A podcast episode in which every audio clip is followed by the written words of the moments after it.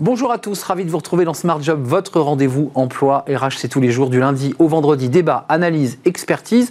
Et au programme aujourd'hui, dans Bien dans son job, on parle des nouveaux enjeux des administratrices et teurs. On en parle avec la déléguée générale de l'IFA, l'Institut français des administrateurs, de nouveaux enjeux pour 2022.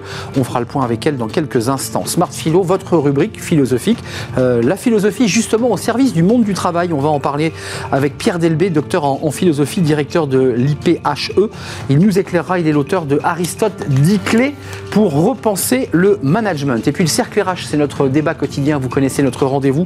On parle de reconversion euh, au moment où euh, beaucoup outre-Atlantique, vous avez vu ces chiffres impressionnants, eh bien, médiatisent leur départ pour changer de vie, changer d'horizon. On en parle. Euh, y a-t-il le même phénomène en France? On tentera de répondre à cette question avec nos invités qui sont des, des experts. Et puis pour terminer l'émission, fenêtre sur l'emploi, process mon amour, au-delà du processus et du process standard, quelle pratique réelle pour les recruteurs en France? Est-ce qu'ils doivent faire leur révolution, ces recruteurs, justement, face à cette pénurie d'emploi.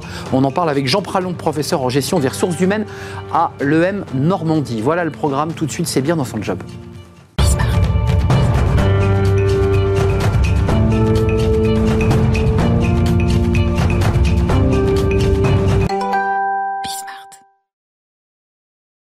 Bien dans son job, euh, j'ai envie de dire bien dans sa fonction d'administratrice et d'administrateur. Et on en parle justement avec Karine Denain-Sauze. Vous êtes déléguée générale de, l'IFA, qui est l'Institut français des administrateurs et TRIS. Euh, alors vous avez, je voudrais que vous vous présentiez brièvement, parce que votre parcours est très intéressant. Euh, un monde dans le pied dans l'entreprise, vous êtes passé par la, la politique, puisque vous avez été, je crois, la vice-présidente de la métropole de Lyon, en charge de l'économie. Et puis, euh, vous êtes aussi administratrice et vous êtes aujourd'hui cette déléguée générale de, l'IFA. L'IFA s'est créé en 2003. C'est quoi sa philosophie euh, de, l'IFA?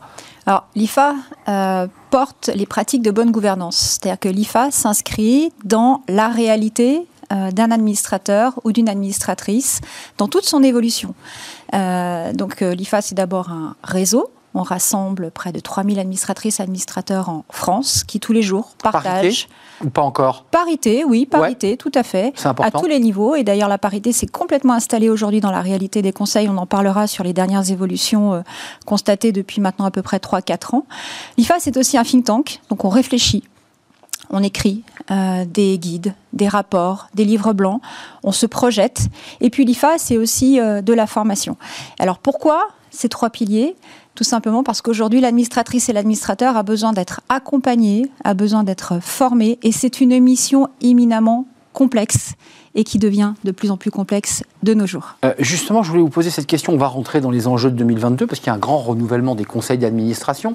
Pour le grand public et pour un certain nombre de Français, c'est une, un peu des zones grises, des zones où finalement on ne sait pas trop ce qui s'y passe. Euh, j'imagine que votre mission, c'est aussi de, d'expliquer, de raconter ce que fait un administrateur. C'est important alors, euh, en effet, la gouvernance, on en parle beaucoup, mais très peu de personnes comprennent réellement de quoi il s'agit. Il faut savoir que dans les entreprises, vous avez euh, la direction générale avec toutes les fonctions euh, de direction, et puis vous avez le conseil qui est en fait le cœur décisionnel des organisations, là où se fait euh, la pensée euh, stratégique, là où se fait la relation aux actionnaires, là où s'anticipent les risques également, et personne véritablement ne sait que vous avez cet échelon dans l'entreprise qui, qui gouverne en fait et qui fait en sorte que l'équilibre dans le développement de l'organisation se joue à moyen et long terme, et pas seulement dans le présent.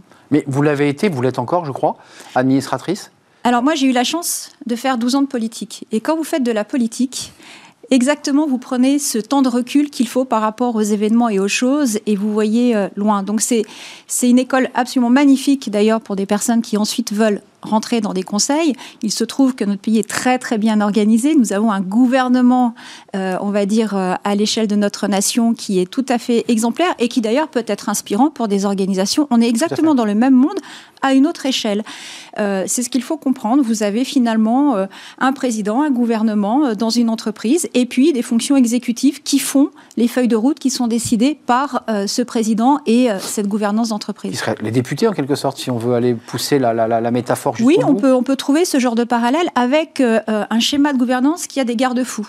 Et c'est là où c'est très intéressant. On a vu euh, notamment avec la période que nous traversons, qui est quand même très particulière, avec des nouveaux risques avec une crise qui ouvre des potentiels, avec une adversité qu'il a fallu euh, évidemment euh, voir se mettre euh, en place, l'émergence de plein de comités spécialisés qui viennent accompagner le Conseil, mais surtout le plus notable, c'est que les conseils s'ouvrent et mmh. s'ouvre à. Ça, c'est 2022, c'est votre horizon là. 2021, 2020, 2021 et encore en 2022. Quand on dit que les conseils s'ouvrent, c'est que vous avez maintenant de nouveaux profils qui rentrent et qui doivent prendre place dans les conseils euh, sur les enjeux environnementaux, sur le numérique, sur euh, tout ce qui est capital humain. Donc une diversité des conseils. On a beaucoup parlé de la parité, mais la parité, il faut savoir qu'elle est maintenant acquise.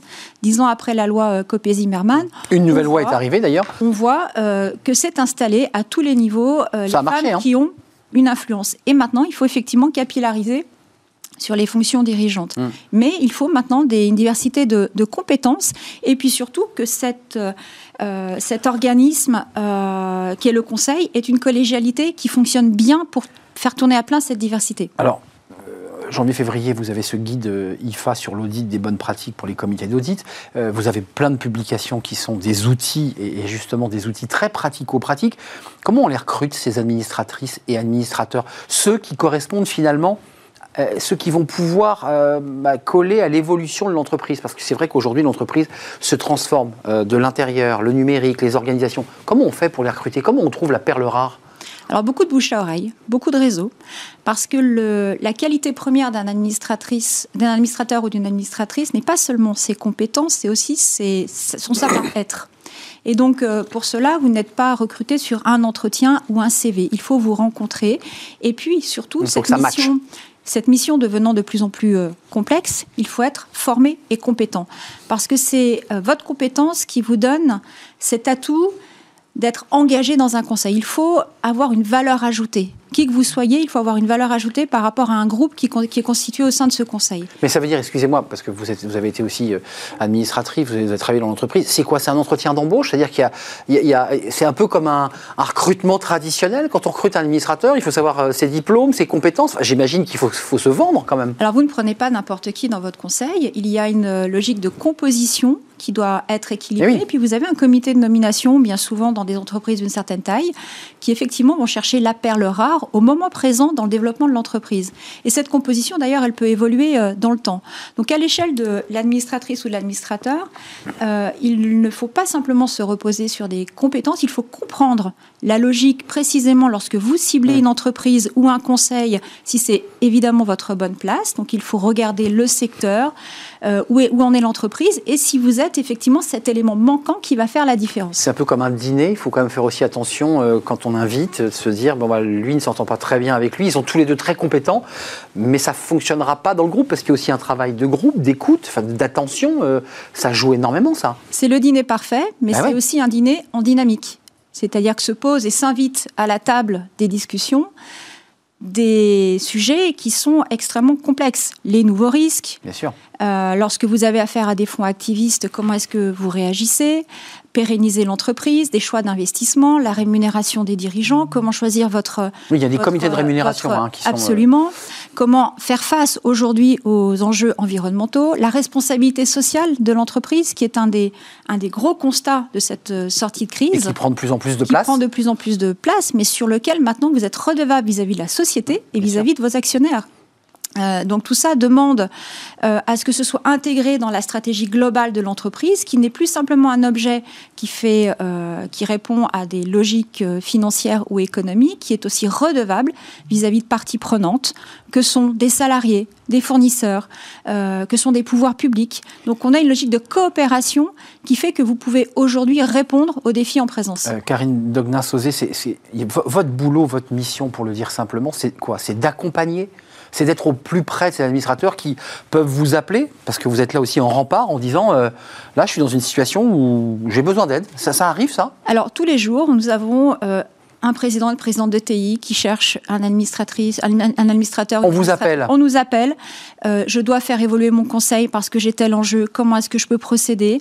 Est-ce que vous avez un guide, un rapport? Est-ce que vous pouvez me faire rencontrer une personne? Hmm. Nous avons des clubs et des commissions qui étudient toutes ces évolutions prospectives, juridiques, que vous soyez administrateur salarié, euh, des administrateurs salariés qui viennent de s'inviter dans les conseils, euh, qui doivent aussi euh, trouver leur marque, il faut les former, il faut les accompagner, il faut leur permettre d'anticiper les décisions.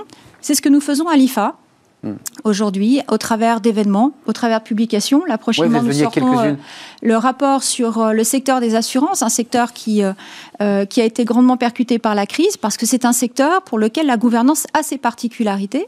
demain, une entreprise se valorise différemment. L'extra-financier, Comment est-ce que vous intégrez les, euh, les enjeux environnementaux dans euh, la rémunération euh, des, des, dirigeants Réalisé par, j'imagine, des experts et des spécialistes du sujet. Absolument. sous pilotage de l'IFA. Des gens qui sont en situation, qui vivent ça et qui vous expliquent comment vous, en tant qu'administrateur ou en recherche de, mandat, vous pouvez bien appréhender ces questions-là. Euh, avant de nous quitter, juste un chiffre pratique, j'imagine que vous l'avez, dans ce renouvellement des conseils d'administration en 2022, il y a combien de places vacantes? Comment ça marche là? Il y a combien de, postes libres euh, qui vont se libérer dans les mois qui viennent? Vous, avez, en France 175 000 mandats, 1 euh, 1500 sur le SBF. Les ETI sont vraiment le terrain de conquête, donc moi j'engage vraiment les administratrices et administrateurs à mmh. s'intéresser à cette outil nécessaire. Les startups scale-up, euh, qui sont en hyper-croissance, donc qui ont, qui ont besoin d'ailleurs euh, de s'organiser elles-mêmes et puis de faire appel à des compétences euh, extérieures. Et puis formez-vous. Nous faisons des certificats avec notamment Sciences Po, avec Audencia, avec HEC sur les entreprises familiales. Durée de formation Durée 4 mois. 4 mois. mais ça fait vraiment une différence. Vous passez vraiment une étape incroyable et surtout, c'est ce qui fait que vous comprenez ce que l'on attend de vous dans les conseils et c'est ce qui vous fait vous met sur une lampe de rancement pour être au bon endroit. Merci, merci Karine Degnin-Sauzé, déléguée générale de, l'IFA. Avec ces documents, euh, juste, on les trouve où pour ceux qui nous regardent et qui se disent, on, vous les avez en PDF sur euh, Internet ou on vient chez vous Vous adhérez à l'IFA, vous avez accès à plus de 100 publications. 16 nouveaux, nouvelles éditions par an. Et puis surtout, c'est un réseau magnifique avec de très belles rencontres. Euh, adhérer à l'IFA, c'est le message qui passe, de manière à pouvoir vous faire référencer et avoir accès à tous ces documents si vous souhaitez devenir administratrice, auteur, à condition de passer sous les fourches codines, évidemment, de ce comité de sélection, parce que c'est quand même un petit... C'est un grand oral. C'est une fonction très exigeante. Oui, c'est un grand oral, il ne faut pas le manquer ce, ce faut pas le manquer, mais il faut être à la hauteur. Merci, on suivra de très près, évidemment, l'activité de, de l'IFA. On, fait, euh, on bascule, on parle de la philo dans l'entreprise. Bah oui, parce que c'est toujours intéressant d'avoir euh, un regard philosophique pour parler de l'entreprise. On en parle tout de suite, Smart Philo. Smart Philo, justement, eh bien, euh, un philosophe pour nous parler eh bien, de la philosophie au service de l'entreprise. C'est-à-dire, c'est tout, l'esprit de cette rubrique euh, hebdomadaire. On en parle avec Pierre Delbé. Bonjour Pierre. Bonjour. C'est votre premier Smart Philo. On est très heureux de vous accueillir dans cette rubrique, sûrement pas le dernier d'ailleurs. Docteur en philosophie, euh, directeur de l'IFAE, euh, P-H-A-E, mais IFAE, prononcé IFAE. Puis ce livre, euh, Aristote, 10 clés pour repenser le management, avec euh, ben, cette petite gravure d'Aristote, édition Mardaga, c'est votre éditeur. On va commencer, Pierre, parce que vous faites la passerelle, sinon IFAE, c'est ça. Hein oui. C'est euh, faire la passerelle entre ce qui, de prime abord, n'a pas de lien, et, vous, vous nous dites tout l'inverse. Vous dites si philo et entreprise, ça a des liens. Alors, on va revenir évidemment sur, sur les mots que vous avez sélectionnés, mais c'est ça votre, votre, votre boulot, c'est de faire la passerelle? Oui. IFAE, ça veut dire Institut de philosophie appliquée à l'entreprise. C'est comme ça que je le présente. Alors effectivement, c'est de faire la, passerelle parce que cela mérite d'être fait. Elle n'est pas suffisamment faite. Euh, dans les entreprises, la philosophie permet, euh, je dirais, de euh, mieux vivre au sein des entreprises. Voilà. c'est ce que j'essaye de montrer, c'est ce que j'essaye de faire avec mes clients. Oui, tout à fait. De mieux vivre, et on va aborder les trois mots que vous avez sélectionnés qui sont des mots importants dans l'entreprise la logique, l'éthique et la métaphysique. Là, on se dit tiens, il va falloir que vous nous expliquiez un peu la métaphysique de l'entreprise. Mais logique et éthique, euh, concrètement, c'est quoi? C'est un travail sur soi-même aussi, la philosophie? Euh, oui, d'une certaine manière. Euh, vous voyez, la, logique, c'est, vous savez, c'est vraiment la première chose qu'on étudie en philosophie. C'est Aristote qui a inventé la, logique. Il a inventé, il a écrit six livres sur la logique, ce qu'on appelle l'organon, c'est-à-dire la façon qui, dont que, notre manière d'utiliser notre intelligence pour définir, pour faire une proposition et pour argumenter. Pour construire. Oui, tout à fait. Pour construire un discours qui soit un discours cohérent et qui soit un discours dans lequel on arrive à entrer, qu'on arrive à comprendre et auquel on peut adhérer. Donc un problème bien posé, c'est ce que dit Poincaré. Oui. Euh, c'est un problème à moitié résolu. Oui. C'est-à-dire que si on, travaille et qu'on a les clés d'Aristote que vous devez transmettre, j'imagine, dans vos conférences, on a, on, tient quelque chose. Alors, je dis, moi, je dis souvent, si vous voulez, que la meilleure définition, c'est une définition qui est partagée. C'est-à-dire que, si vous voulez, euh, le, philosophe n'est pas simplement quelqu'un qui arrive à avec sa quincaillerie philosophique, vous comprenez ce que je veux dire, Bien avec sûr. ses définitions, ses machins, ses livres, etc. Les phrases de Nietzsche. Voilà, ces phrases de Nietzsche et les bonnes, les bonnes phrases qui passent bien. C'est surtout quelqu'un qui provoque à la réflexion et qui va effectivement provoquer une réflexion personnelle sur les concepts clés euh, de la vie en entreprise, qui peut être le management, le leadership, etc. Euh, vous faites évidemment la passerelle, vous faites le lien entre des sujets d'entreprise et la philosophie. Et j'imagine que votre, votre philosophe de référence, on l'aura compris à travers votre livre et ce que vous nous dites, c'est Aristote. Pour, Oui. pour vous, c'est celui qui incarne le mieux cette passerelle entre le, le- le monde de la philosophie et l'entreprise? Oui. Enfin, pour moi, oui. En tout cas, je l'utilise souvent. J'utilise beaucoup euh, des- certains concepts qu'a développé Aristote et qui me semblent incroyablement efficaces pour comprendre euh, les relations interpersonnelles, par exemple, au sein de l'entreprise. Alors justement, les relations interpersonnelles, c'est le deuxième mot que vous avez sélectionné, Pierre. Oui. C'est l'éthique. Oui. Alors c'est un mot qui est même sorti un peu de son sens philosophique, parce qu'il y en a beaucoup, on utilise beaucoup ce mot. Parfois même, il est un peu dévoyé de son sens, mais il a un sens profondément philosophique. Oui. Éthique, vous savez, c'est le mot grec, ethos. Et curieusement, c'est le même euh, mot que coutume, que euh, soi, sœur, cousin, euh, etc. Tout ça, c'est les mêmes mots. Ce sont des mots qui sont reliés par quelque chose, à savoir une certaine proximité. Vous voyez, on parle d'éthique d'entreprise, on parle d'éthique médicale, on ne parle pas d'éthique euh, républicaine. Ça, c'est le mot moral qu'on utilise, la morale républicaine. Exact. Et donc, euh, vous voyez, l'éthique, c'est effectivement l'idée que l'on va réfléchir sur les meilleures pratiques que l'on a au sein des entreprises et qui font partie de notre culture propre. C'est ça, au fond. Mais j'ai même le sentiment que quand vous rencontrez ces chefs d'entreprise ou ces managers ou ces salariés, euh, le fait de mettre le mot éthique dans la philosophie le fait sortir aussi du concept qu'on l'utilise pour la RSE, parce qu'on utilise beaucoup Oui. le mot éthique dans la RSE. Oui. Vous, vous le ramenez tout de suite dans le débat philosophique. Dans le débat philosophique, mais aussi, vous savez, dans l'essentiel des relations interpersonnelles que l'on a. Moi, je dis qu'une relation managériale, c'est c'est une, c'est une relation qui est essentiellement éthique. Pourquoi? Parce qu'à partir du moment où j'ai une relation avec l'autre, je vais avoir une relation qui est une relation de justice, une relation de transparence, plus ou moins. Ou pas Ou pas. Bien sûr. Mais à ce moment-là, ce sont, ce sont des choix qui sont des choix plus ou moins explicites, plus ou moins implicites, et qui sont toujours intéressants à analyser.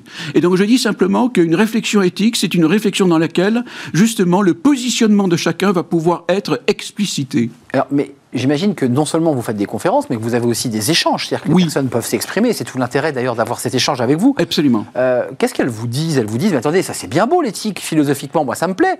Mais, mais tous les jours, je vis pas l'éthique, moi. Ben, C'est-à-dire que, en fait, c'est pas tout à fait comme ça que ça se passe, si vous voulez. En fait, ce qui se passe, c'est que les gens, ils ont des problèmes, ils ont des problèmes de conflit, ils ont des problèmes Ah oui relationnels, ils ont des problèmes qui font que, eh bien, ils n'y arrivent pas.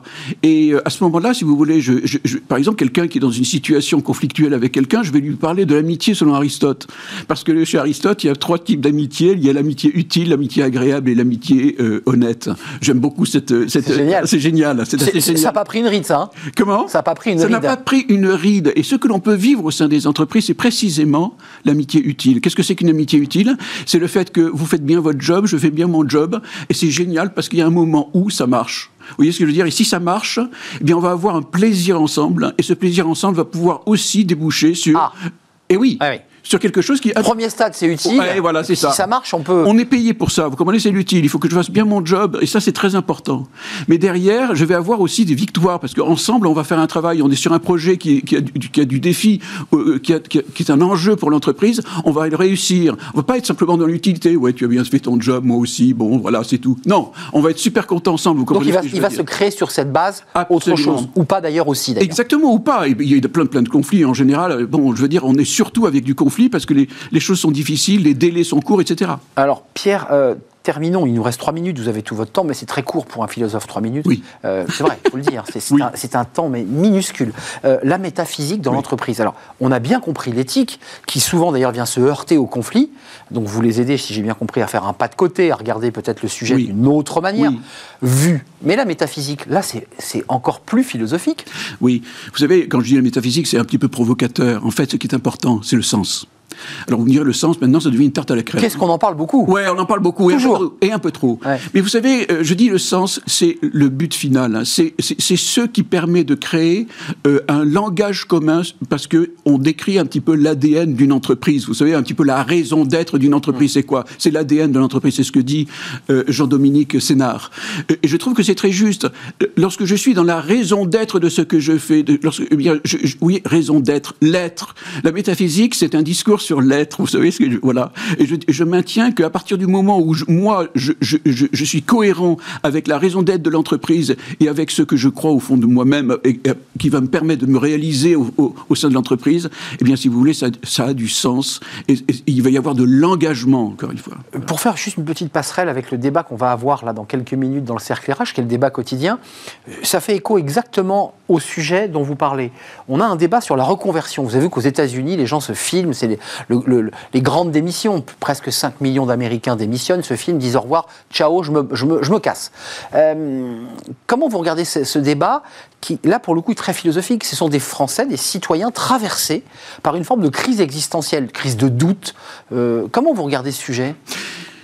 Moi, je dis que le travail, la profession, l'activité professionnelle n'est pas simplement, si vous voulez, un but en soi, c'est un moyen de se réaliser soi-même. Vous voyez ce que je veux dire? Le but que nous avons tous en commun, professionnel ou pas professionnel, c'est qu'on a, on a envie de, on pas, on n'a pas envie de, de, rater notre vie. Voilà. Et donc, la profession est un des éléments clés qui me permet précisément de m'engager et de réussir une grande partie de ma vie. En, gros, le tiers de notre vie, hein, quand on regarde, voilà. Euh, et, c'est en ce sens-là que, si vous voulez, à partir du moment où on... Mais c'est plus fort maintenant. Oui, c'est plus fort que maintenant. Il y a une sorte d'intensité autour de ce sujet. Je suis tout à fait d'accord avec vous. Moi, j'ai tendance à dire que euh, euh, il y a 40 ans, euh, la question du sens, du sens de mon activité était importante, pour moi en tout cas. Aujourd'hui, elle est essentielle. Essentielle. Elle est essentielle. C'est qu'il y a une forme de résignation qui avait finalement un peu issu du mouvement ouvrier, du monde ouvrier, où on se résignait. Aujourd'hui, une forme de révolution intérieure. Oui. Et donc, il faut répondre à cela. Et je crois que c'est très intéressant. Et que la philosophie, là aussi, en ah bah. fouillant bien, Aristote peut, nous apporter des bah, je crois que, si vous voulez, la philosophie, si vous voulez, dès, qu'on parle du sens, normalement, les philosophes... C'est chez vous, ça eh, C'est chez nous, ça, oui, tout à fait, ben exactement. Normalement, on a deux ou trois trucs à dire. Le problème, c'est qu'il faut sortir du jargon philosophique incompréhensible pour entrer euh, précisément dans, dans, une façon de parler en, philo qui soit vraiment intéressante, compréhensive et à laquelle on puisse adhérer personnellement. Rendre les choses intelligibles, ouais. dirait un philosophe. Oui. C'est vrai que sinon, ça maintient l'intérêt interlocuteur euh, à distance et ça n'a aucun intérêt. C'est un plaisir de vous accueillir, Pierre. Pierre Delbé, euh, philosophe, vous l'aurez compris, EFAE. IFAE. IFAE. IFAE, bien sûr. IFAE, euh, comme institut. On va y arriver, évidemment. Euh, Aristote, 10 clés pour repenser le management. Chez Mardaga, c'est votre dernier livre. Et justement, on aura bien compris qu'Aristote vous inspirait beaucoup. On fait une courte pause. Et justement, tiens, on bascule dans le cercle RH. On parle de la reconversion. On vient de l'évoquer sous un angle philosophique. Mais qu'en est-il en France de ces salariés qui veulent se reconvertir? Est-ce qu'il y a une vague de reconversion des salariés qui, au-delà de changer de métier, veulent changer de vie, ça c'est un sujet important et on va en parler avec mes invités dans quelques instants, juste après la pause.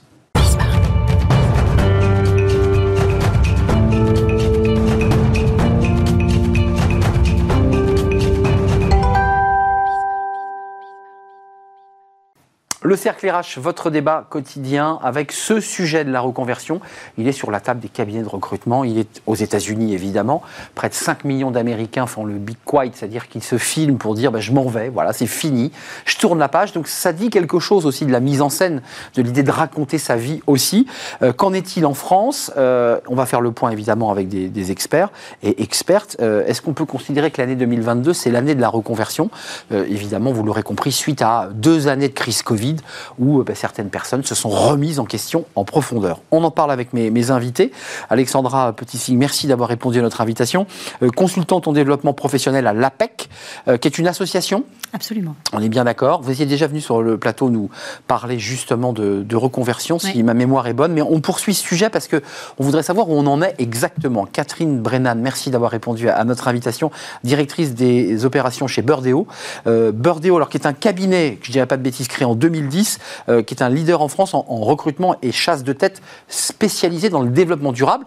Et quand on dit développement durable, on dit sens, on dit des métiers comme ça qui, où on se dit tiens, je vais travailler dans un secteur où je vais faire du bien à la planète. Et je pense que vous avez beaucoup de personnes qui ont peut-être quitté le, tabac ou des métiers ou des secteurs extrêmement polluants, peut-être. Oui, je ne sais pas si c'est dans les secteurs que de, vouloir donner un, un, sens à ce qu'on fait et de se dire qu'on a un impact positif sur le monde dans lequel on... J'agis. Oui. J'agis. Et je vois concrètement euh, les résultats de ce que je fais. C'est ça. Euh, notre dernier invité est en, est en visio et on, le salue. Moustapha Ben Kalfat, bonjour. Euh, j'espère que vous allez bien. Ravi de vous accueillir. Ouais, très très bien. On est très heureux et on va parler d'un sujet assez important parce que je pense que c'est un peu le sujet de l'année euh, qui, euh, dont, vont faire face les, cabinets. Fondateur de Jobtimis, qui est un jeu de mots dans, l'écriture. Vous êtes un cabinet spécialisé dans le coaching et la reconversion professionnelle, donc on est en plein cœur du, sujet. Et vous aviez euh, sorti un livre paru en janvier, auto-édité, je vous félicite, un job en 30 jours. une question simple à vous trois, qui êtes des experts, qui êtes confrontés à des personnes euh, dans vos univers professionnels. Est-ce qu'on peut vivre, est-ce que l'on vit un phénomène équivalent à celui des États-Unis en matière de volonté de changer de travail, mais aussi de changer de vie? Est-ce que vous le ressentez? Oui, mais on, on, on l'a vu déjà euh, en fait euh, au début de cette crise. Euh, il y, y, a un phénomène vraiment où, où les, les, personnes ont, ont, fait un retour sur eux, ont pris du recul par rapport à leur, leur situation et vraiment ont aujourd'hui envie de donner davantage de sens. On a parlé déjà à la PEC hein, plusieurs, plusieurs fois au, au, sujet des cas de cette quête de sens qui est, qui est vraiment très forte.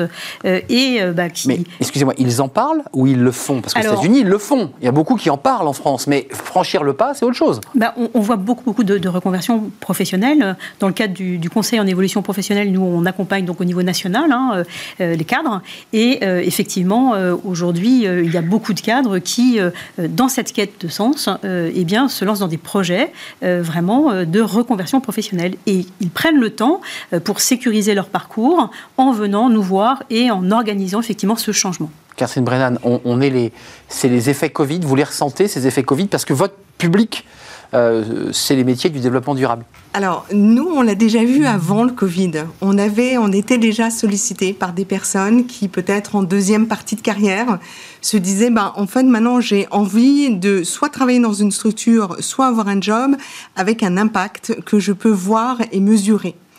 Depuis il vivait quoi avant, excusez-moi Catherine? Ah, C'était quoi C'était type de métier, euh, ça pouvait être euh, des directeurs marketing, des responsables logistiques, euh, euh, des gens dans la finance et qui en fait se disent bah, bah, j'ai envie d'avoir un impact positif. Donc j'ai envie d'aller euh, soit vers des entreprises dont c'est l'ADN, soit sur des postes euh, RSE développement durable où je vais pouvoir porter ma pierre à l'édifice pour changer les choses.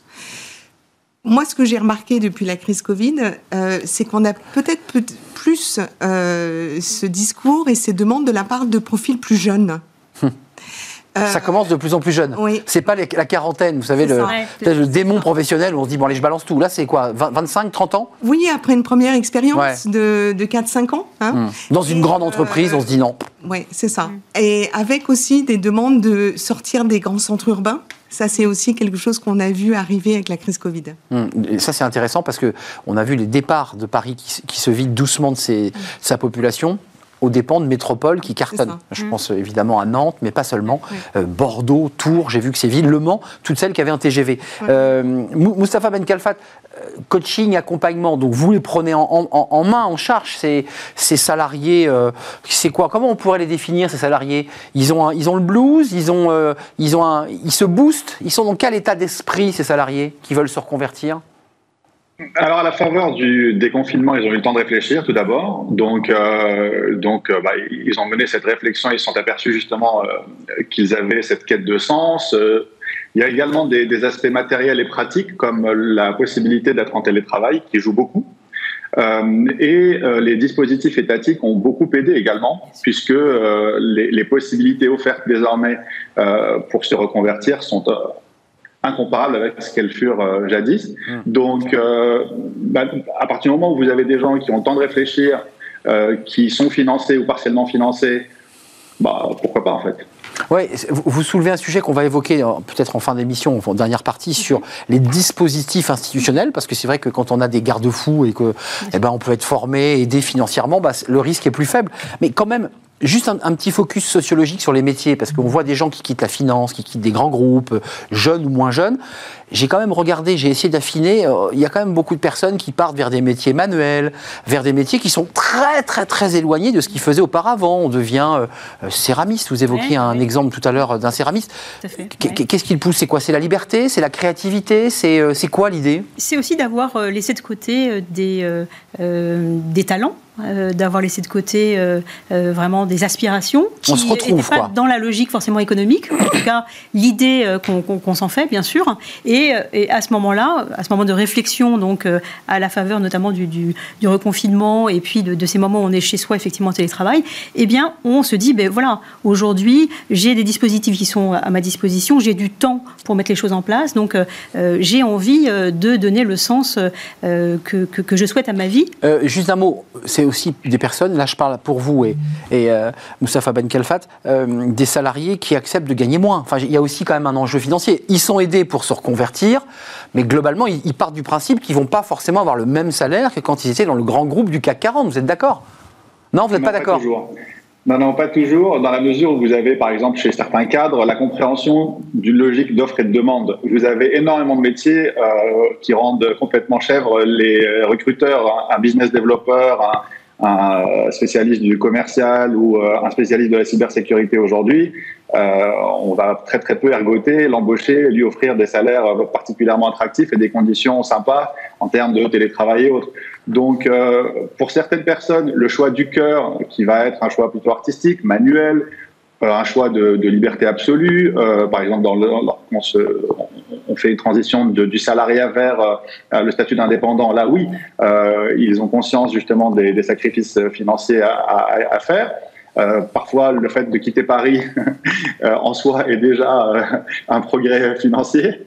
Donc, donc là encore, ils ont conscience que le même salaire, en un salaire diminué de 30%. Oui, même salaire en Boulème, c'est bien. Hein. C'est ça. ouais, c'est ça. oui, et, y a, c'est vrai que les dispositifs ont euh, beaucoup, beaucoup évolué par rapport à ce que j'ai connu. Euh, vous avez des formats très court de formation. Aujourd'hui, dans, dans, beaucoup de métiers, vous avez la logique bootcamp que, que j'avais découverte euh, à New York il y a 12 ans et que j'avais eu beaucoup de mal à importer en France. À l'époque, ça, ça j'ai pas réussi d'ailleurs. Et aujourd'hui, vous avez ça partout. Vous pouvez, euh, vous pouvez devenir UX designer en 15 semaines. Je, le sais bien puisque euh, j'ai d'abord coaché mon épouse qui est désormais UX designer. Moustapha, excusez-moi, juste, juste, un mot. la reconversion, là, c'est intéressant parce qu'on change vraiment de métier. On n'est pas en train de nous vendre un peu du rêve, là, quand vous dites en 15 semaines, ça y est, euh, il y a un petit côté slogan publicitaire. En 15 semaines, devenez. Euh, non, ça marche réellement On peut vraiment le devenir? Non, non, non. Ouais, on peut vraiment le devenir. Enfin, si vous voulez, la démonstration est faite depuis, euh, depuis 2005-2006. Vous prenez des, des boîtes américaines ça fait 15 ans qu'elles font la démonstration qu'elles peuvent euh, euh, fabriquer du développeur, qu'elles peuvent fabriquer des, des, des, gens qui sont capables euh, de, de, de, tout à fait performer dans les nouveaux métiers. Alors bien sûr, vous avez une transition, vous avez, enfin ça se fait pas en 15 semaines, vous avez acquis les bases et ensuite vous évoluez. C'est ça. Mais euh, bah, un, métier comme copywriter, par exemple, euh, que, que vous devez bien connaître, euh, aujourd'hui, il faut, il faut pondre une quantité de, de contenu euh, énorme. Il faut pondre des contenus qui soient optimisés référencement. Donc tout ça, c'est en fait vraiment de la création de communication écrite en direction des moteurs de recherche. Bon, bah ça, euh, si vous voulez, euh, c'est très compliqué de trouver quelqu'un de, de, compétent et les reconversions sont particulièrement intéressantes pour des, des, des gens qui ont, qui ont, fait des études de lettres, par exemple, alors qu'avant, elles étaient plutôt condamnées à des, à des voies de garage. Catherine, euh, chez, chez Burdeo, il y, a, il y, a, aussi cette plateforme là que vous avez mise en place sur euh, des métiers dédiés aux indépendants, justement des, oui. des métiers de la RSE et du développement durable. Dans la reconversion, il y a quand même l'idée, quand même beaucoup, de je quitte un statut de salarié pour devenir indépendant, puisque c'est un des éléments, et je sais que ça représente quand même pas mal de monde. On a des chiffres, hein, euh, 6 salariés actifs en emploi sur 10 ont entrepris ou envisagent une reconversion professionnelle, ça c'est le premier chiffre, ça c'est pour des gens qui sont en activité, puis et là chez les demandeurs d'emploi c'est encore plus important, hein. c'est 8 chômeurs sur 10 ont entrepris ou envisagent une reconversion professionnelle, et j'ai lu que parmi eux il y avait beaucoup de demandeurs d'emploi qui disaient bah, je crée ma boîte, est-ce que vous l'avez ce phénomène-là? Alors, sur People for Impact, nous, on a des, experts sur les, les sujets qu'on porte en RSE, en développement durable, euh, qui sont des personnes qui, à un moment donné, soit parce qu'elles ont décidé de changer de localité, euh, oui, on, on en revient tout le temps à ça. Hein. Oui, ouais. on, on, pris le statut d'indépendant parce que euh, des postes en CDI n'existaient pas particulièrement dans leur bassin d'emploi. Là aussi, ce qui m'a étonné euh, avec ces, ces, professionnels indépendants, c'est qu'ils sont pas tous en troisième partie de carrière comme j'avais pu l'imaginer au départ. Là aussi, on a des jeunes qui décident euh, de faire ce parcours-là presque à la, à la sortie d'études. Parce qu'ils veulent rester en province, parce qu'ils veulent pouvoir se lâcher et avoir effectivement peut-être un autre métier. Donc c'est leur qualité de vie qui passe en premier là. Oui, et ça c'est important. C'est la volonté de pouvoir choisir les projets sur lesquels ils travaillent. ça, ils me le disent souvent. Je veux pouvoir choisir le projet sur lequel je. Je trouve intéressant philosophiquement. Vous avez vu, on avait un philosophe tout à l'heure qui nous parlait d'Aristote. Je trouve ça très intéressant parce qu'il nous expliquait qu'il y a une période, il y a une quarantaine d'années, il y a une forme de résignation. On allait au travail, on allait à l'usine, on allait dans les bureaux sans trop se poser la question du sens. Mmh. J'ai l'impression qu'il y a un effet loupe autour de cela. C'est-à-dire, je veux choisir ma vie, je veux choisir mon équilibre de vie. Ça, vous l'entendez chez, chez, ceux qui, qui poussent la porte, qui disent pendant 20 ans, euh, bah, j'ai bossé, j'ai baissé la tête, c'est fini maintenant, euh, je la relève. Mais ce phénomène, euh, quand même, qui est assez nouveau, c'est, en tout cas, nous, on, le voit beaucoup à l'APEC, de jeunes professionnels, de jeunes diplômés qui, eh bien, ont fait un parcours. Et École de commerce, Et qui bah, se retrouvent dans des situations professionnelles qui ne leur conviennent pas. Alors, probablement qu'avant, effectivement, bah, euh, euh, ils faisaient avec. Et aujourd'hui, euh, je pense qu'ils ont aussi pris conscience qu'on peut faire une reconversion professionnelle quand on est un jeune professionnel. On peut faire une reconversion professionnelle quand on démarre sa, sa vie. ce qui peut paraître paradoxal. On peut même hein. travailler et démarrer un processus dans, une démarche comme celle-ci à l'APEC. On a eu un invité hier qui travaillait dans un grand groupe et qui, en parallèle, avait créé son entreprise, en l'occurrence de, de séries télé et de scénarios, et pour ensuite le transformer définitivement en activité à temps plein Mm. Il, était, notre invité hier sur le, plateau. Euh, Mustapha et, Alexandra, et Catherine aussi, bien sûr, euh, vous parliez des dispositifs, parce que parlez-nous un peu très concrètement. Là, c'est institutionnel. Vous dites, on n'a jamais eu des dispositifs aussi accompagnants, aussi encourageants à la reconversion. Juste, c'est quoi l'esprit? On pousse les gens à se reconvertir? C'est essayer de les ventiler sur les métiers pénuriques C'est ça l'objectif? En tout cas, c'est de leur proposer, en, tout cas dans, ces dispositifs, ils ont la possibilité de quitter leur entreprise, donc de toucher effectivement le chômage et de pouvoir euh, se former et accompagner évidemment un projet réel et sérieux. Hein. Donc, euh, ça, vous le, ça, c'est vous le sculptez, ça. c'est notre, notre travail effectivement de. C'est-à-dire, j'étais financier, j'étais trader, je vais élever des vaches et faire du lait bio. Vous dites c'est pas sérieux et crédible? Alors ça peut être tout à fait crédible. Après, on va travailler ensemble sur justement la crédibilité de leur projet, c'est-à-dire euh, l'adéquation à un projet, la façon dont ils vont développer cette démarche, la façon dont ils se sont informés, euh, informés aussi de la dynamique de marché. Hmm. Donc c'est tout ce travail qu'on fait avec eux. Un vrai travail de chef d'entreprise, de benchmark, d'études de, marché, de business plan. quel, est, quel, est, mon modèle économique? Et ça, on travaille avec eux dans le cadre donc, du conseil en évolution professionnelle. Vous avez souri, Mustapha. Euh, dans, l'idée des institutions, il y a quand même l'idée de ventiler, d'accompagner des, des, salariés qui sont dans des secteurs parfois un peu bouchés, qui, dont on sait qu'ils seront sinistrés, et les emmener vers des secteurs euh, bah, plus en tension. Alors j'ai souri parce qu'un trader qui, euh, qui s'oriente vers le lait bio, a priori, va trader du lait. Mais bon, c'est ça qui m'a fait, sourire. C'était peut-être pas le bon exemple. C'est ça. Ouais. il, fait, il, fait, son champ de haricots verts, puis après, il monte son usine et il devient euh, un industriel du haricot vert. Si vous êtes producteur de lait, inquiétez-vous si vous voyez arriver des traders. Euh, mais non, les, les, les, dispositifs sont nombreux et existent. alors, en fait, dans une société qui évolue comme toutes nos sociétés évoluent, avec l'obsolescence extrêmement rapide de certains métiers et euh, les problèmes de, pour pourvoir d'autres métiers, euh, il en va presque de la, de la paix sociale. Vous ne pouvez pas abandonner euh, des millions de personnes au désespoir, et je pense que les États sérieux le savent très bien. La France donne beaucoup d'argent. la seule difficulté, c'est que pour sauter le pas, il faut une pédagogie, euh, il faut accompagner euh, les personnes dans, dans leur processus de reconversion d'une meilleure manière, les rassurer, et euh, pour obtenir cette motivation qui, qui permette la, réussite de cette reconversion, encore faut-il que le parcours soit beaucoup, beaucoup mieux fléché. Donc oui, vous avez des dispositifs, oui, il y a beaucoup d'argent qui est, qui est déversé, et ce sera, en fait, je, je, pense que par rapport à des phénomènes comme les gilets jaunes, mais pas seulement en France, partout dans le monde, c'est tout simplement incontournable. Vous ne pouvez pas laisser euh, des, millions de personnes sur le carreau si vite. Or, il y, a des jobs qui sont complètement euh, voués à disparaître, mais à, des vitesses qu'on n'a jamais connues euh, jadis et euh, des, des, jobs. Je, parle beaucoup de la cybersécurité euh, avec une image. Euh, je, vais, je vais, essayer d'aller vite, mais oh, on paye des policiers pour la paix sociale. Bah, en fait, dites-vous que la cybersécurité, si quelqu'un vous cambriole votre appartement, il a moins de chances de récupérer des sous que s'il cambriole votre téléphone. Évidemment. Or, a-t-on suffisamment de policiers du web? Non. Et on va, on va en avoir besoin. Et, vraiment, les, besoins appellent à une formation et à une reconversion massive d'un sacré paquet de monde. Euh, je vous ai vu sourire, Catherine, sur le volet, je dirais, euh, très, alors là, très enjeu sociétal. On ne peut pas laisser des millions de Français, parce qu'on était dans la reconversion, je dirais, euh, agréable, c'est-à-dire qu'on devient céramiste parce qu'on veut quitter son bureau, et là, on, crée une activité. Je dirais que quelque part, il y a une forme de passion.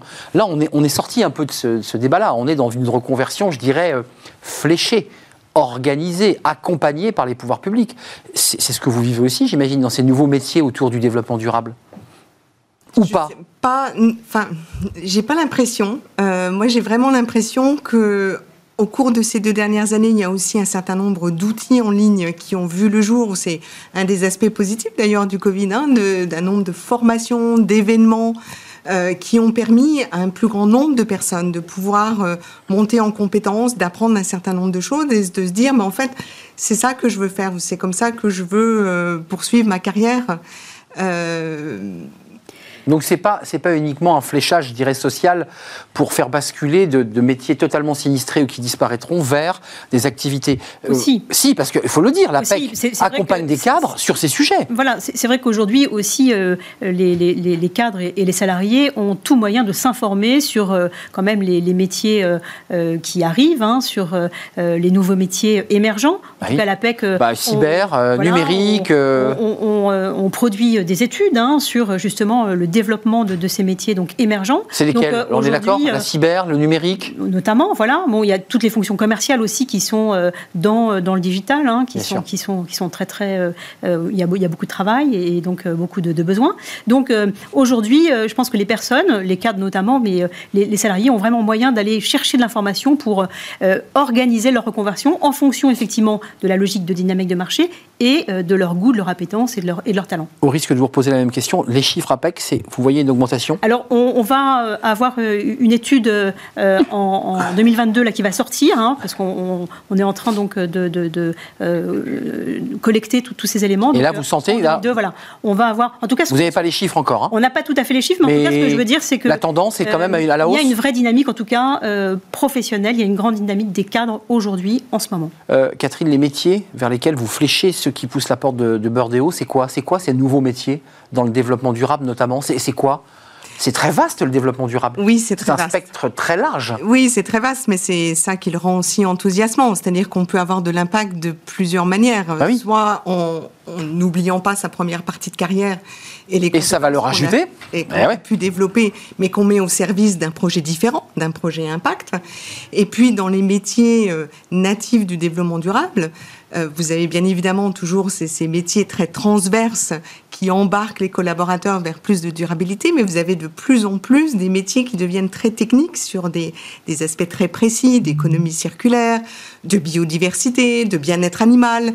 Euh, de finances, puisqu'il y a de plus en plus d'obligations euh, pour les entreprises d'un point de vue financier. donc, la, et la palette n'a pas terminé de grandir encore. Donc les métiers dont on parle, on les connaît, mais on a encore des métiers devant nous dont on, dont on ne connaît qu'on ne connaît pas. Enfin, il y a des nouveaux métiers qu'on ne connaît pas. Et dans 10 ans, on se dira bah oui, tiens, il y a ces nouveaux métiers, on en a besoin. Mmh, ça va, c'est ça aussi, c'est un enjeu de reconversion très fort parce que je ne dis pas qu'il faut revenir au Gosplan ou à la Datar, mais il faut quand même réfléchir un peu le monde à 20 ans. C'est de se dire bon bah voilà, euh, on a une masse de cadres euh, qui sont là, mais, mais dans 20 ans, il faudra les mettre là. Et là, la reconversion, elle devient presque obligatoire. Je voudrais vous donner un exemple. d'accord. Attendez, Catherine, terminez. Je voudrais vous donner un exemple précis. Je suis arrivée chez Bordeaux il y a trois ans. C'est pas très long, trois ans. Hmm. Et, vous avez envie de partir déjà euh, Pas du tout. Pour être céramiste bah Oui, bien sûr, dites-le. Euh, euh, peut-être pour aller faire du lait bio. Vous voyez, vous, voyez qu'on est tous confrontés à ce sujet. Mais il y a un sujet à propos duquel on ne parlait pas, qui était celui de la data. Et en fait, aujourd'hui, on se rend compte que la data, même sur des sujets de développement durable et de RSE, ça devient important. Quand on parle d'affichage environnemental, c'est quelque chose qui devient de plus en plus hein courant des, sur les produits, hein eh bien, ça implique de savoir euh, aller chercher de la data, interpréter cette data pour mmh. pouvoir la restituer dans quelque chose qui va faire sens pour le consommateur. Et là, il faut, il faut, des, il faut des techniciens, des ingénieurs, des spécialistes. C'est ça. Et il y a les fameux talents. Euh, les fameux talents. Et il y a trois ans, c'était pas dans nos radars. Euh, Moustapha, je vous pose la question à vous et, Alexandra. Vous pensez que c'était humoristique pour faire un trait d'humour, mais on est tous traversés nous-mêmes, journalistes, par cette idée que est-ce que je suis sur le bon rail? Est-ce que j'ai pas envie de faire autre chose? Est-ce que vous, vous êtes gagné par ce sujet? Vous qui vous-même accompagnez, coachez au sein de, de votre entreprise, j'optimise. Et vous aussi, vous devez avoir la tentation de Venise parfois, non? Alors, euh, vous ne savez pas si bien dire puisque je postule pour un doctorat à la rentrée. Euh, donc, je fais un doctorat sur le télétravail. Donc oui, euh, j'ai eu cette tentation et je suis passé à l'acte en tout temps en continuant avec Jobtimis. Donc c'est un, une transition. enfin, nous, pour, pour, donner un chiffre, on est passé de 15% de, des clients qui nous contactaient pour la reconversion professionnelle à 80%. Colossal. Donc quand même, c'est colossal, ouais. Euh, et donc effectivement, vous, vous avez ça. Le, truc, c'est qu'il faut avoir une approche un peu entrepreneuriale, je dirais, par rapport à l'analyse d'une reconversion. Mm. Tout ce qui est dysfonctionnel et lourd, enfin gravement dysfonctionnel, va nécessiter des ajustements. Donc on parle de la, de, de, de, du web, du cyber, etc.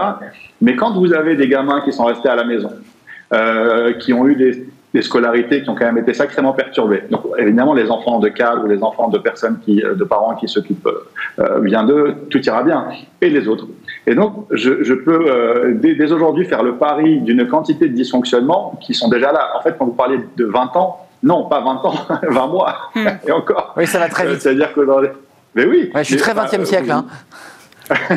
non, Mais disons que, par, exemple, en termes de santé mentale, je ne sais pas pour vous, mais moi autour de moi, euh, c'est un, un, chaos terrible. Et dans les entreprises, euh, quand je discute avec des, des chefs d'entreprise petites ou grandes ou très grandes, euh, c'est une inquiétude qui grandit. Euh, bah, un, un, exemple, c'est la, la, psychiatrie. Je me souviens d'avoir fait une réunion avec toutes les équipes de Jobtimise en disant euh, aujourd'hui, la psychiatrie est un sujet, pas la psychologie, la psychiatrie. Et, et, on est dedans. La psychiatrie, on est dedans. Bah oui. Euh, Alexandre, attendez. pour gérer quelqu'un qui bah bien sûr, Alexandra, là, il soulève un sujet de fond parce qu'on est passé de la reconversion, je dirais, agréable, presque fun. C'est-à-dire qu'on va dans une ville en province, on s'installe différemment. On a des. Là, on est sur des sujets euh, moins fun hmm. quand même. Euh, c'est une reconversion qui est liée à des salariés qui sont en burn-out, en pétage de plomb, en, difficulté et qui presque par la force des choses bah, doivent changer de d'air, quoi. Mais souvent, vous les voyez ceux-là aussi. C'est aussi au travers justement d'un travail de veille euh, que qu'on fait, hein, vous euh, euh, tous, hein, pour eh bien réfléchir à, à l'avenir de nos métiers, à la façon dont on va se positionner et, et de pouvoir se former. Hein, pourquoi pas, voilà, sur le sujet du télétravail qui est un, un sujet clé aujourd'hui. Donc, on a effectivement ce travail indispensable à faire de, de, de, de réfléchir à. Il y a une usure ou pas? Parce que Moustapha, il soulève une chose importante. Il dit la psychiatrie doit être un élément RH. On en a beaucoup parlé sur ce plateau, on l'a traité plusieurs fois. Euh, il y a une usure des cadres aujourd'hui qui, vient justement accélérer un peu plus le processus de reconversion. Est-ce que vous le sentez?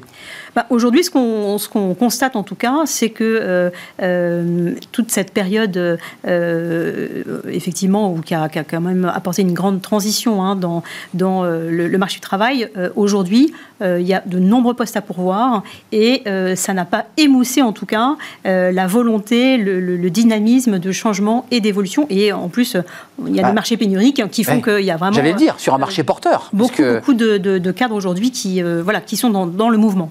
Merci, merci à vous, merci d'être venu sur notre plateau, merci à, vous Catherine Brennan, directrice des opérations chez, chez Burdeo. Je ne sais pas si elle, a envie de se reconvertir, elle ne nous a pas répondu. Mais je l'ai euh, déjà fait. Mais elle l'a déjà fait, voilà, il y a 10 ans. Bah voilà, on, saura tout.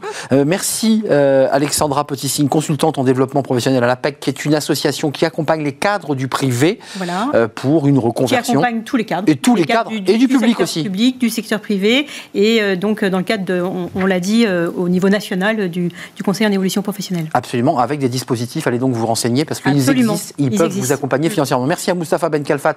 Euh, vous êtes le fondateur de Jobtimize et lui a été a fendu l'armure et nous a dit qu'il allait entamer un doctorat dans quelle matière d'ailleurs?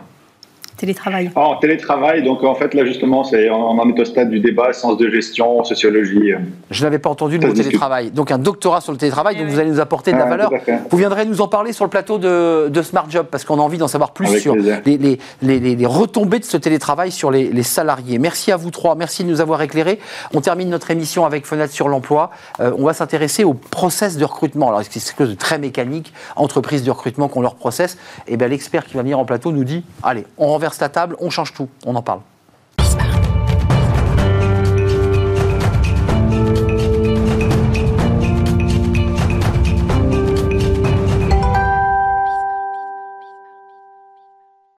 Fenêtre sur l'emploi, on parle recrutement très souvent dans cette rubrique. Process mon amour.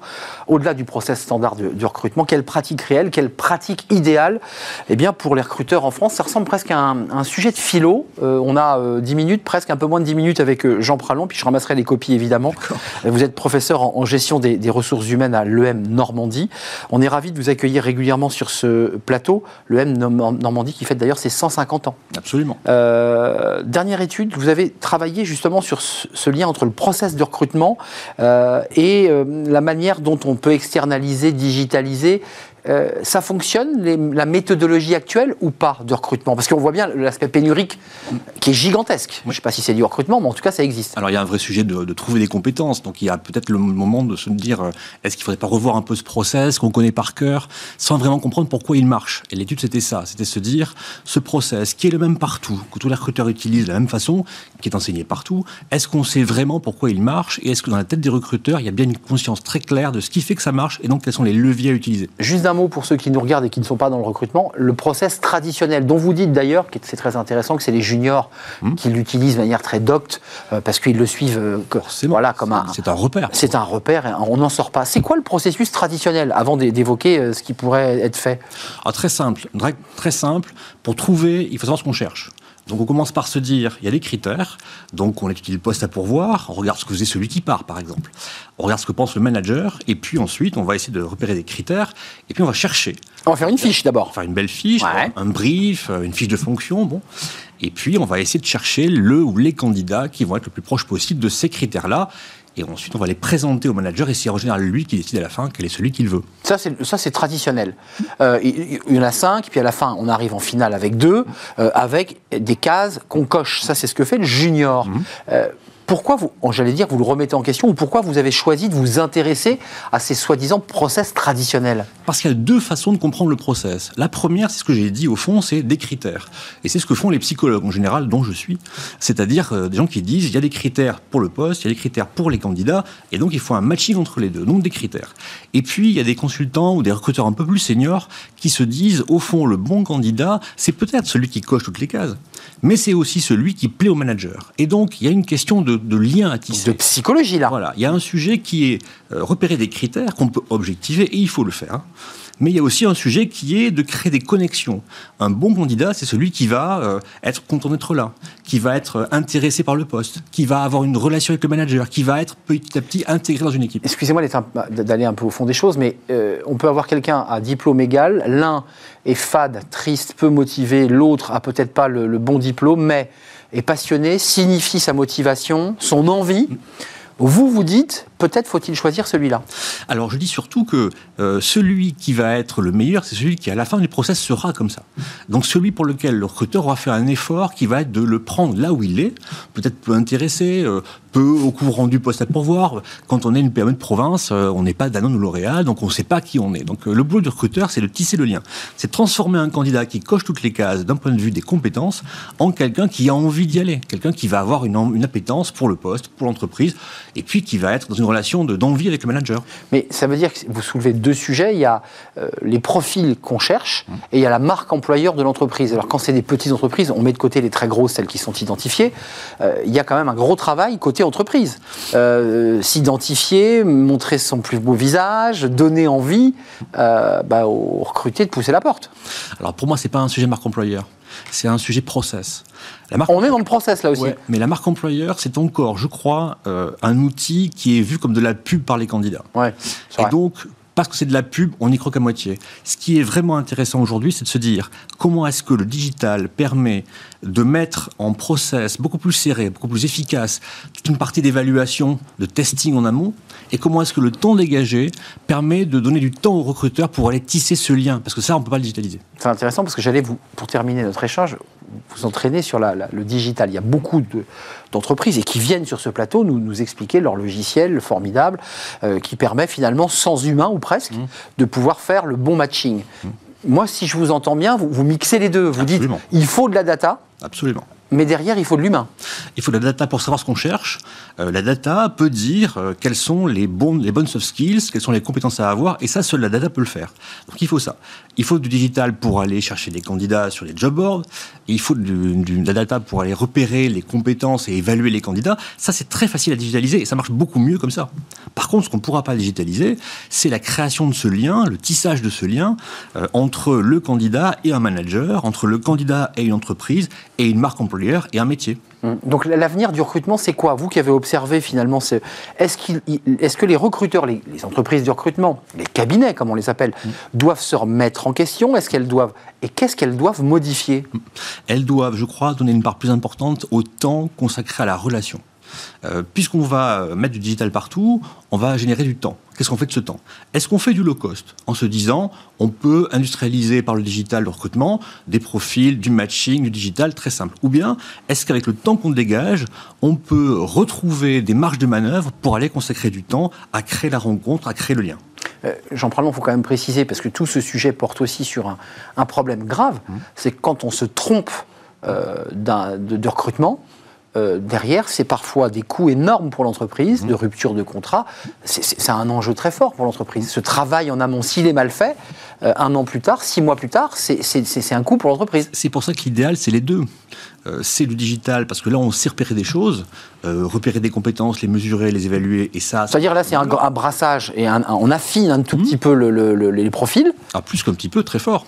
On affine très, très fort les profils pour repérer les compétences qu'il faut et que détiennent les candidats. Ça, on sait le tester avec des outils digitaux.